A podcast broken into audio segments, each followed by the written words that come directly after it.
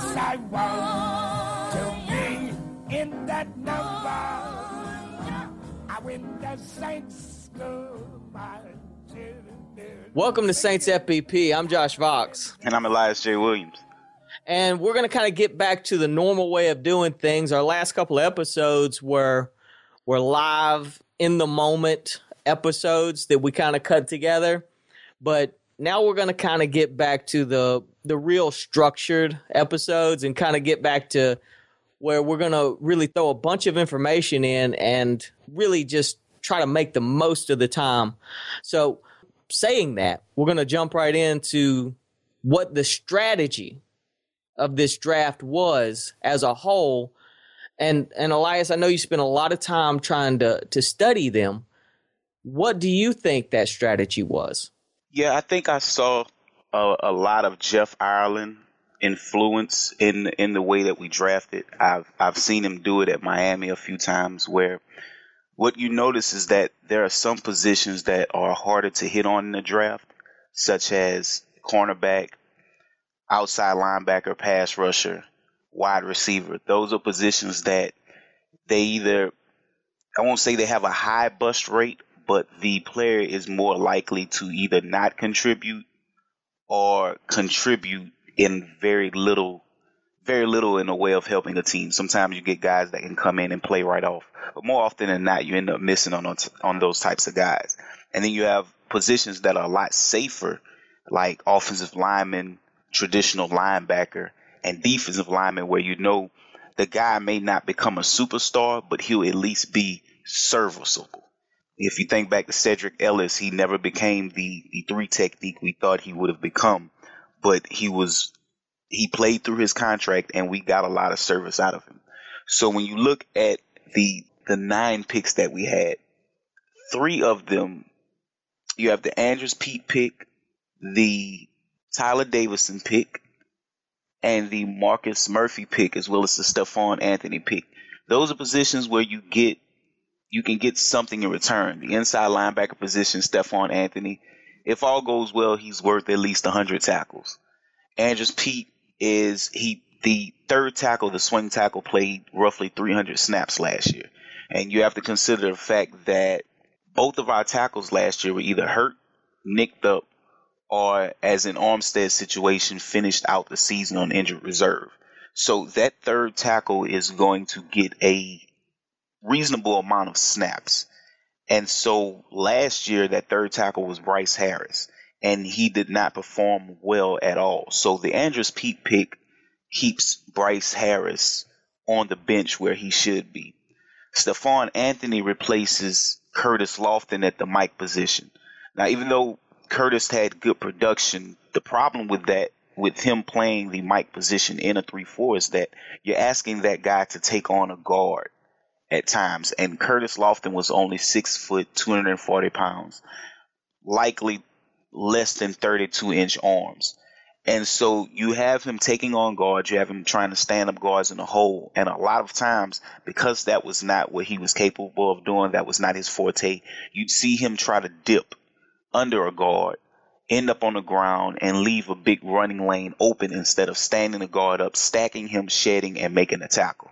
And so we moved on from Lofton, added Stephone Anthony, who has better size to play the position at 6'3", 243 pounds with 32 inch arms. He has the size and length to do what is being asked of a Mike linebacker in this defense. So knowing that you have Rob Ryan in his ear and that it's a position that you can get good production out of, it was worth a 30 the 31st pick in the first round.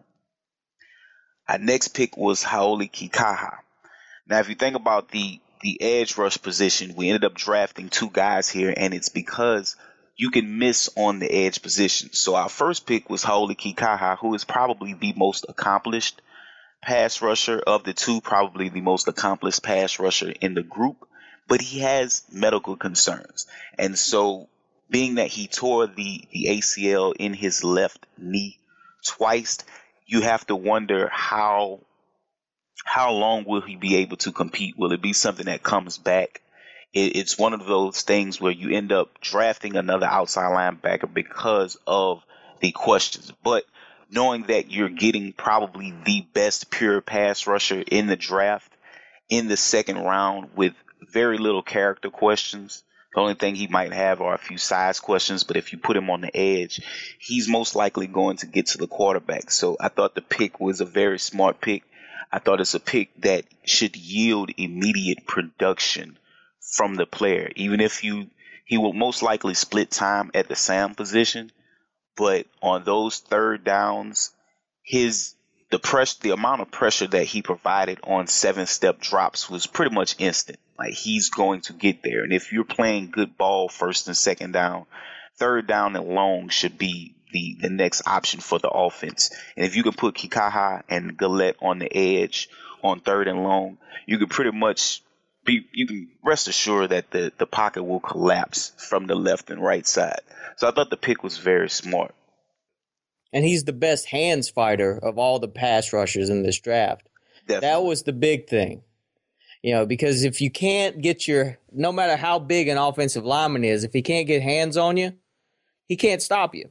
Right. And that was the one thing whenever you watch Kikaha's tape, he's constantly slapping, ripping. I mean, he's doing all kinds of stuff, but people can't get hands on him. Yeah, he was a former judo champion. So he he does know how to use his hands and he understands leverage really well. He's not the biggest guy. He's right at 6'2", 253 pounds.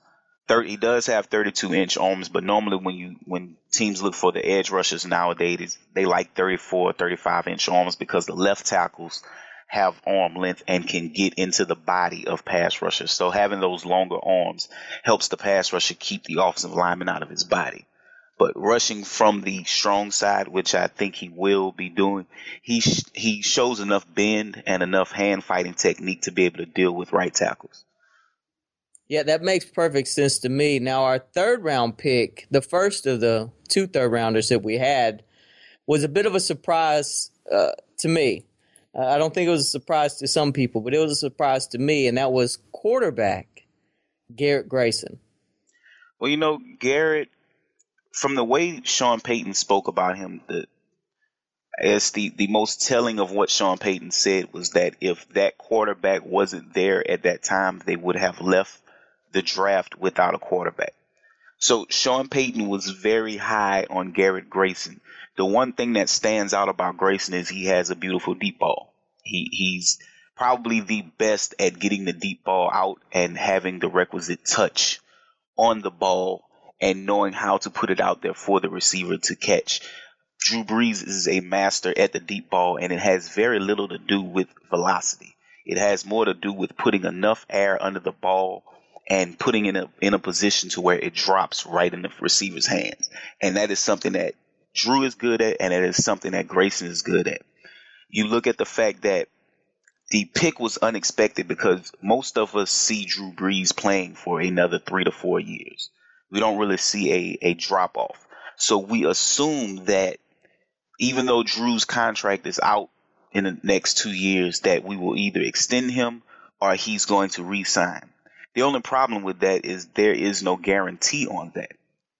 Drew Brees may decide he wants to to ride off in into the sunset after his second year, and so you are going to need insurance just in case that happens. So you take a quarterback that there's more than one reason you take a quarterback. You can also take that quarterback, develop him, and use him as a as a for a draft pick later on. If Drew Brees does stay, if he leaves, then he's competition. So the pick, while it seemed like it, we could we had other needs to address. It was a smart pick. It was a future pick, and if he is the quarterback that Sean Payton thinks he is, then if Drew walks away in two years, we won't have to suffer through a losing season because we're making a making the transition to a subpar quarterback. This was a pick about the future. This is a pick about extending the future and making sure the, the franchise is continues to win even after Drew Brees leaves, whenever that time may come. So the pick, while it was not to address anything on offense our defense today, it does help in two years. when you stop and look at it, it makes sense. And the thing is, Sean Payton is a kingmaker at quarterback. He can create a player. He's done it with Tony Romo. You know, he he pretty much resurrected Drew Brees' career because a lot of people thought after the shoulder injury, Drew Brees wasn't going to be the player he was. Right. And so when he's when you have someone that is that guy that can come in and he can transform that position, the most important position, and he can take an unpolished diamond and have it shining. If anybody can do it, it's it's definitely Sean Payton. So I hope he crowns one more as soon as Drew Brees is ready to be done. Because you know I love Drew Brees. I'm not letting go. I'm not letting go. I'm keeping Drew Brees as long as I can. But I'd be excited to watch uh, Garrett Grayson uh, progress. Now our other third rounder, the second third rounder, is a is a cornerback, and he's one of the better press cornerbacks in this draft, Mr. PJ Williams. I see PJ Williams as if you if you think back to the 2009 draft, we ended up with Malcolm Jenkins. He he didn't have the top end speed. He didn't have the hip swivel to stay at cornerback. So it was thought that he would be a premier safety. And a lot of people felt that we kind of overpaid at 13 for what we ended up getting out of Jenkins. PJ Williams is Jenkins 2.0 at a lesser price.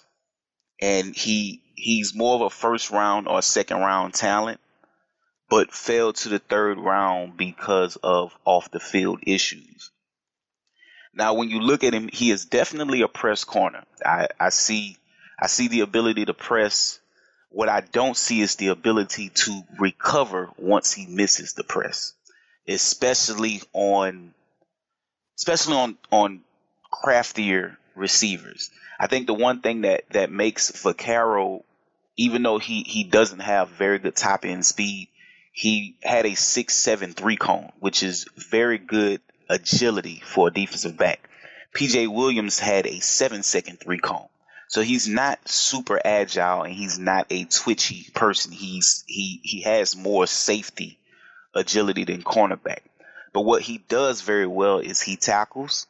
He he tackles extremely well and he can play press in the slot. I look at him right now as a slot defender with the potential to play outside if he can put it all together.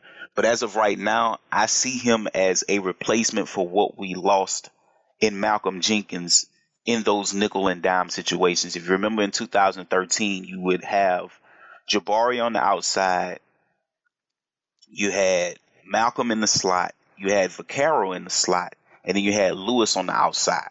They would pretty much play press coverage on third down and smother the receivers. You had pretty much four high quality defenders on the line we lost a lot of that last year. Our top four defenders were Patrick Robinson, Lewis.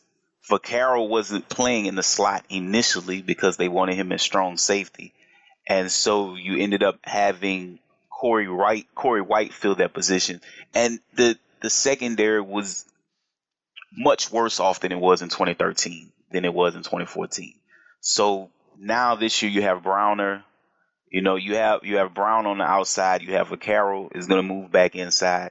You have PJ Williams in that slot position, and then you have Lewis on the outside. Those four guys are going to beat everyone up. They're going to beat them up off the line of scrimmage. And part of PJ Williams' makeup is allowing him to beat people up and then be physical. And I see him as a perfect fit in that slot position, rotating between nickel defensive back and dime defensive back and pairing inside with and knowing that you're getting two good press corners on the inside and two good press defenders on the inside while you have two good press defenders on the outside. So it's just going to be a really physical defense next year. Yeah. It should be a lot of fun to watch. Now, our first fifth round pick is a guy that, yeah, I've been a big fan of. I love the small school guys because I root for underdogs. And he is somebody that I actually wanted in the third round, and then he ended up falling to the fifth round because of a shoulder surgery. and it's Mr. Davis Tull, the outside linebacker, 6'2", 245 from Tennessee, Chattanooga. Yeah, Davis is, is going to be a, for now, a special teams player, and he can also back up the Sam position. I like what I looked at on film. The what I noticed is that he doesn't play as fast as he timed at the combine. I didn't see the four or five speed on film. I didn't see the the the twenty something bench reps on on tape. But what I did see is a pass rusher that gets better as the game progresses because he knows how to set up tackles. He has a a very expanded array of moves. I, have seen him throw out a spin. I've seen him dip. I've seen him attempt to go to the inside. I've seen him switch to a bull rush. He he has a plethora of moves that he likes to use, and he sets the tackle up as the game goes on. And that's something you notice about him. So he has the potential to actually, if you can ever get him to play up to his physical measurables, he could be the better pass rusher than Hau'oli Kikaha. Now, what I didn't see was a lot of movement skills, so I don't know if he's going to be, be able to play in coverage. I didn't see him drop. I saw Kikaha drop a lot, more than people would expect, but I did not see Davis Tull drop. But what I do like is that he models himself after Clay Matthews because he realizes that Clay Matthews doesn't have 33 inch, 34 inch arms. He has short arms. And so he's looking at another player that has short arms like himself, and he's learning how to set the edge and how to play with leverage when he has to defend against the run because he's a very accomplished pass rusher. What will be the telltale is if he ever develops against the run and at what pace he does, and that will determine whether he's more of a situational pass rusher or more of a every down strong side linebacker. But I, I see him as as having an impact day one. I do believe he he fell because he had a labrum injury that he's recovering from. He had surgery on that, and so that's why he fell to the fifth round. Otherwise, he probably would have gone a lot earlier. Davis Tull was an absolute grab in the fifth round, and I think uh, Sean Payton even said in his presser that they were trying to trade up to get him. They were just to make sure to get him, and ended up it works out that he fell to their pick, so we got to keep one more pick and still get our guy. So that was that was pure luck. Now we have three fifth rounders, and the second fifth rounder is the big defensive tackle 6'2, 315 pounder, Mr. Tyler Davison. This is probably the, the pick outside of Hau'oli Kikaha that I'm most excited about. I've watched the highlight films, I've watched a couple of his games. Tyler Davison has the chance to be one of the most explosive defensive tackles from this class. He he was a former wrestler he he's a very good hand fighter. He does not stay locked on blocks at all. He finds the ball, he he destroys the block and then he makes the play. I saw him do it against zone defenses where he doesn't get washed down the line. He splits the, the gap between the two players and then immediately destroys the running back, forces the running back to cut back. And then, you know, he, he has teammate he has teammate help there. He's he's quick off the snap. I don't see a two gap nose tackle. I don't I don't think he has the lower body girth to just constantly hold up against double teams. I see him as somebody that you play in the one technique, or if you play him at a zero technique, you you still allow him to one gap and pick a side, and have the the inside linebacker go the opposite way so that the gap is covered because he's someone that because of his build he doesn't carry a lot of bad weight. And the guy has 34 inch arms. So he, has the wingspan of a 6'5 person despite being 6'2 and because he doesn't carry a lot of bad weight in his in his upper body he has kind of a slender stomach area. He's able to split gaps and not get caught up because he's not a wide body. He's a stout guy, but he's not a wide body. So I see him as someone that if I wanted to have an attacking one gap defense and I needed a penetrator in the inside, he would be that guy. He he gets off of blocks, he's quick off the snap, he's a wonderful hand fighter, great tackler. He does not miss tackles at all. Once he gets you in his grip, he he's a he's a powerful tackler. He has the length to jar the ball loose.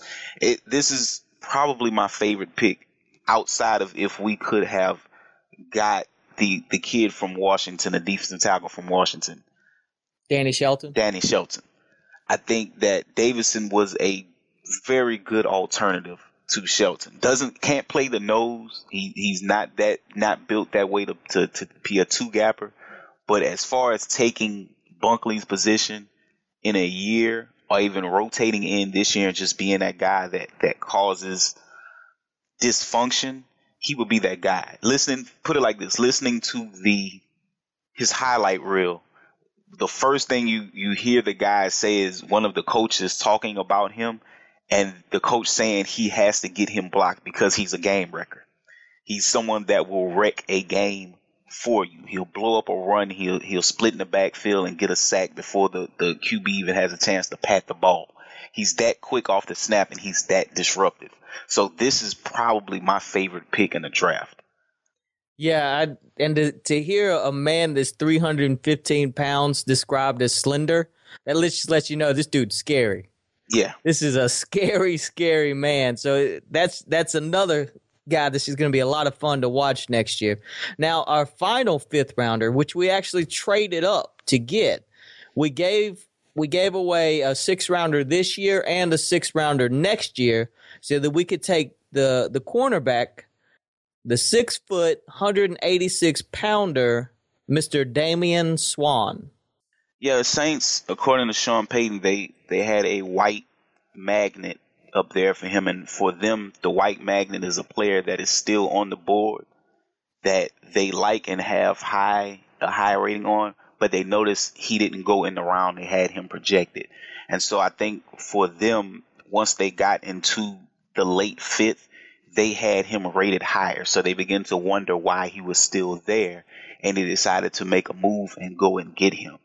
Speaking back to what I noticed about the draft, in that we picked two cornerbacks. So you have a guy that if if PJ Williams doesn't pan out the way you you hope him to, you there's a, a second chance that Damian Swann at least pans out. Again, they're looking at Swine as more of a nickel back. If you read his bio, it mentions that he's a he's a, a ferocious blitzer. I haven't seen where he's elite in coverage, but from the nickel position and what we ask those guys to do, he fits. He he is the six foot. He's a bigger corner. He's not on the smaller size at a legitimate six foot, 185, 190 pounds. So he has the size to play in the slot. And again, you, you double up on the position because it gives you a better chance to hit. Whether whether he makes the team or not, that that is up in the air. You you you want him starting out not necessarily participating, but it's the word I'm looking for is creating you competition. Want, you want him to yeah, you you you start him out in competition in the nickel to see if he can be one of those contributors. If he can't and PJ Williams beats him out, good. PJ Williams was the higher draft pick. But then you look to see if he can distinguish himself from some of the other defensive backs we kept last year that are in their second year in the defense. So you look to see if he can stand out and then he makes one of those guys expendable and you know that the depth of your cornerback position is much deeper. And so he's someone that I look at as a ch- he has a fighting chance and it de- it depends on if PJ Williams is who he thought who they thought he was, and mm-hmm. you know if he can stay healthy. But if he can't be out in the nickel position, he has a chance to go up against some of those other guys and still solidify his spot on the team. But again, cornerback is a is a tough position to evaluate. you hit on guys, you miss on guys, but at least picking two cornerbacks, you at least have the chance to hit on one of those guys. Yeah, you double your chances. So hopefully by having and I think I don't I think we have like 11 DBs uh, or, or right currently, yeah. Yeah, it's a crazy high amount for for this this part of the season. And so by having all those guys in there and, and a lot of these guys are really capable, it's going to create an immensely competitive environment. Yeah. And that's the thing. Hopefully, that fire will build, you know, as these guys are in there competing. Because right now, our cornerbacks last year were a problem. They were a problem. And to create competition at a problem area is the only way to really uh, solve the problem. Now, our seventh round pick is is a guy who's more of a return specialist, but he's also a running back, and it's the five foot eight, 195 pounder, Mr. Marcus Murphy. Yeah, Mar- Marcus Murphy. I, I I saw where Sean Payton said that he was real important to get in that seventh round. And when you think about the fact that we have no, we don't have a primary backup for Spiller. If Spiller goes out the game, so does his skill set. We didn't we don't really have another joker. And so Marcus Murphy, because of his agility, he's not overly fast. I think he was more of a four six runner. He has quick feet. And Payton spoke about him being more of that joker running back, but also being a return specialist. So I'm thinking they they want to use Spiller in the return game, but if Spiller goes out or goes down, you at least have a backup option that can do some of the things he does. Even if it's not really fulfilling the Joker role, at least you have somebody that can can return kicks and return punts and back him up in that manner. So it running back is one of those positions that they don't really have a high bust rate, which is why you can you can find running backs fifth, sixth round that can come in and compete as well as in the earlier rounds. So it's it's a safe pick. It was a good way to end the draft. It fit a need. And if he develops, then you know that you have a second option behind Spiller and you have some continuity there just in case of injury. So I thought the pick was important. You want to see how it shakes out. I, from what I've seen, we only added maybe one or two running backs through free agency, through undrafted free agency. So that at least gives you at least a little insight into how how they see him. And I think he will compete for that fourth spot on the depth chart behind the other running backs. Yeah, hopefully because as I love the idea of seeing uh, C.J. Spiller as a return man slash punt returner. I hate the idea of seeing my my big time free agent running back getting hurt as a return punt returner guy yeah. because you don't if he's he is going to be extremely important. There's no one that can do what he does on this roster. You don't put him back there to get hurt. They they did the same thing with cooks last year that it was just awful. Yeah. Uh, so hopefully Marcus Murphy and Jalen Saunders, in between the two of them, they can compete, they can get in there, and they can really fill that role without risking our number one or one A, one B back. Yeah. Now, after after looking at it, you know, letting it kind of letting it simmer, I like the draft more and more. We got one more question, and it's a simple one. How does this affect the offense and the defense? You know, offensively, I look at outside of the Grayson pick, I look at it as a chance to number one improve the protection around Drew. I think the Saints said it very loudly and clear that Drew can throw receivers open. He can make receivers look good. The problem is is that he has to have the protection to do it. And last year, he didn't have the usual protection that he's been accustomed to. I believe that at, at one point in the season, Drew began to see ghost because he had gotten bashed around so much and, and seen so much pressure come through from that offensive line that he started to pitter pat more often than you're used to seeing Drew be uncomfortable in the pocket. And so it led to some bad throws. It led to some questionable decisions. So immediately you fix you fix the offensive line. That's the, the first thing you do. I've said it.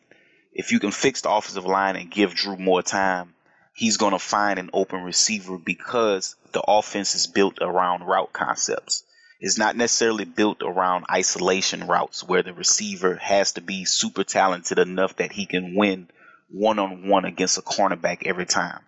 It's more of if if you run a high low route concept, you run a square in in front of the linebacker and you run a deep square behind the linebacker. Because that linebacker has to choose high or low, someone should come open.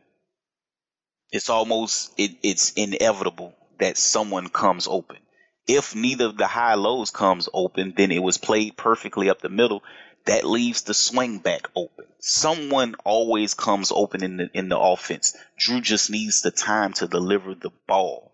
So I can see why they didn't feel it was necessary to draft for the wide receiver position. Also because Sean Payton talked up the wide receiver group all offseason and recently saying that he has high hopes for Brandon Coleman, Nick Toon. He likes the player in Joe Morgan, likes the experience. And so I think offensively, as long as we can run the ball when he wants to run the ball and get carries, and if we can give Drew protection, I think we're fine. I think we're absolutely fine. 2006, we came in with less offensive weapons than we have now, and it was fine. I mean, again, the, for the last nine years, this offense has, has strolled along. It's it's been fine. It's either been top ten, top fifteen, top five every year that that Sean has been here. And so the last position I'm worried about on offense is wide receiver. We went back and got a joker in Spiller, which was what was missing from the offense. Brandin Cooks, that offense is going to revolve around him. He's a high volume receiver, and other than him not being six foot five, there is nothing wrong with the receiver. Because of the way the rules are in the NFL now, where you can't necessarily touch a wide receiver, it's it's so much easier for guys of all sizes to to be competitive and be productive.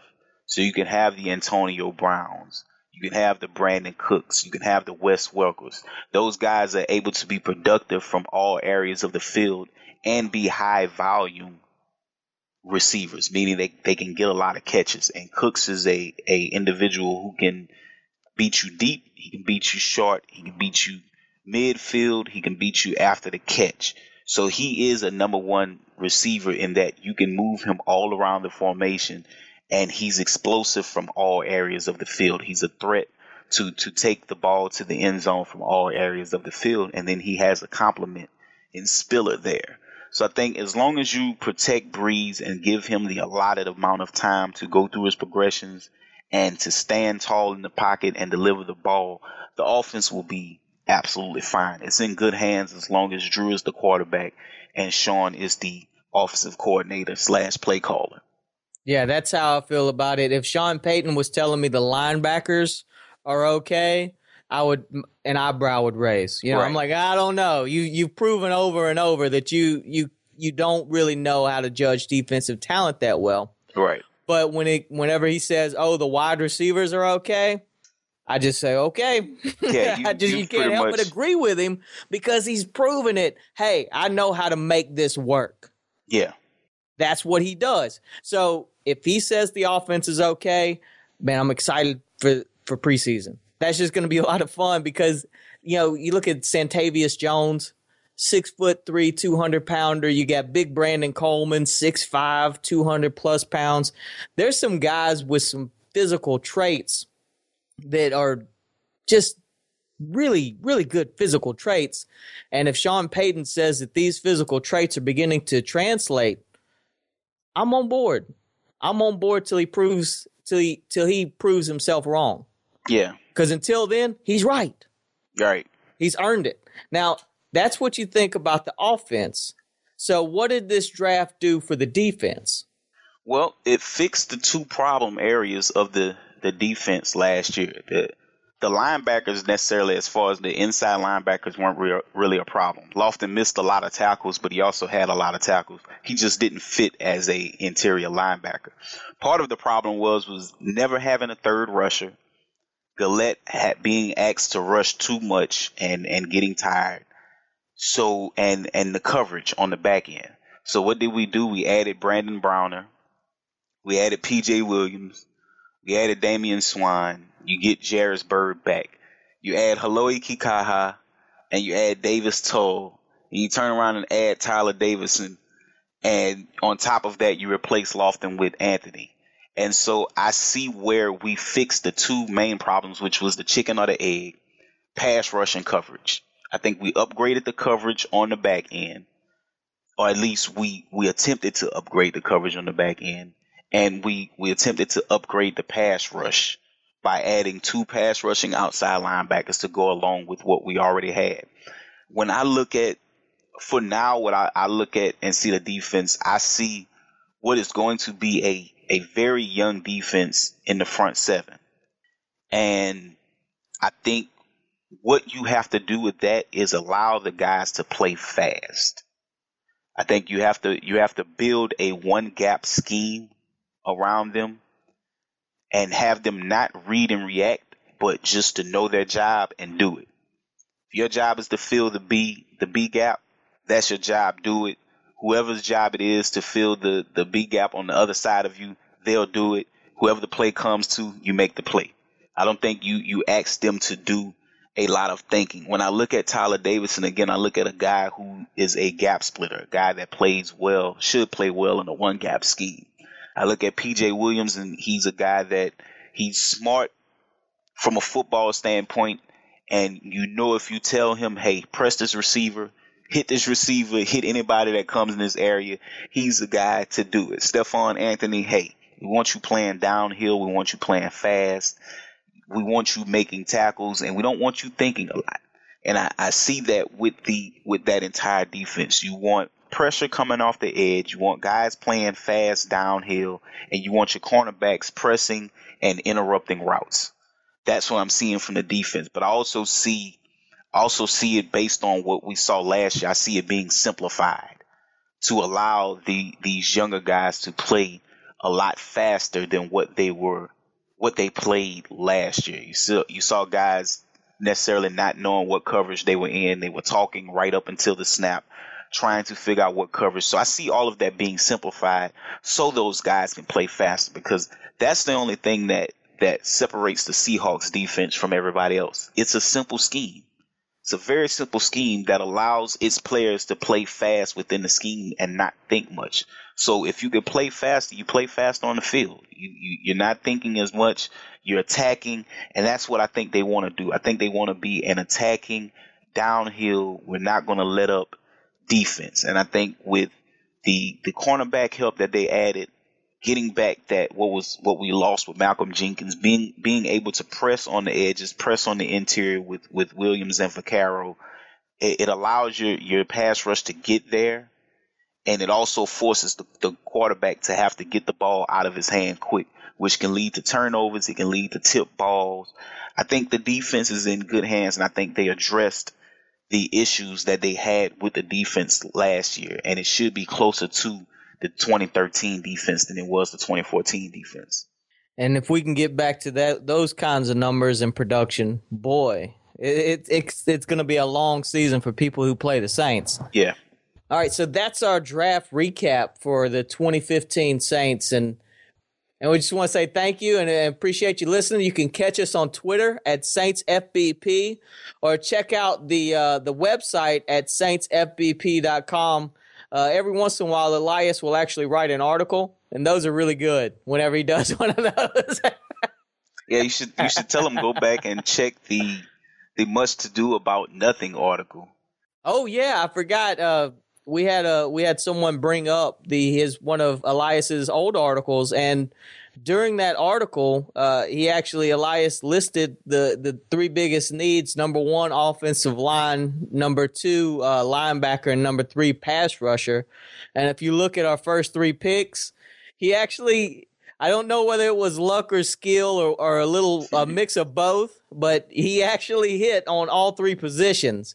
Because so this whole off season, we we didn't hit on the players in particular, but well, we hit on Stephone Anthony.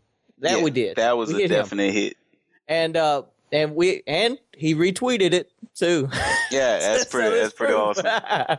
so we hit on him, but we didn't hit on the other two picks, but we did hit on the positions. So we feel pretty lucky. We feel pretty lucky in, in, in hitting on those. And I know Elias puts in a lot of study on on getting all this information together. So just give us a give us a holler if you want to you want to connect with us on Twitter at Saints FBP or connect with us on the website at saintsfbp.com. I'm Josh Fox. Yeah, I'm Elias J. Williams. Aloha, people. Have a great day. Au revoir. Now when the saints go marching journey. Yes, I want to be in that number. I went to saints school, my children. Sing it again. I went to saints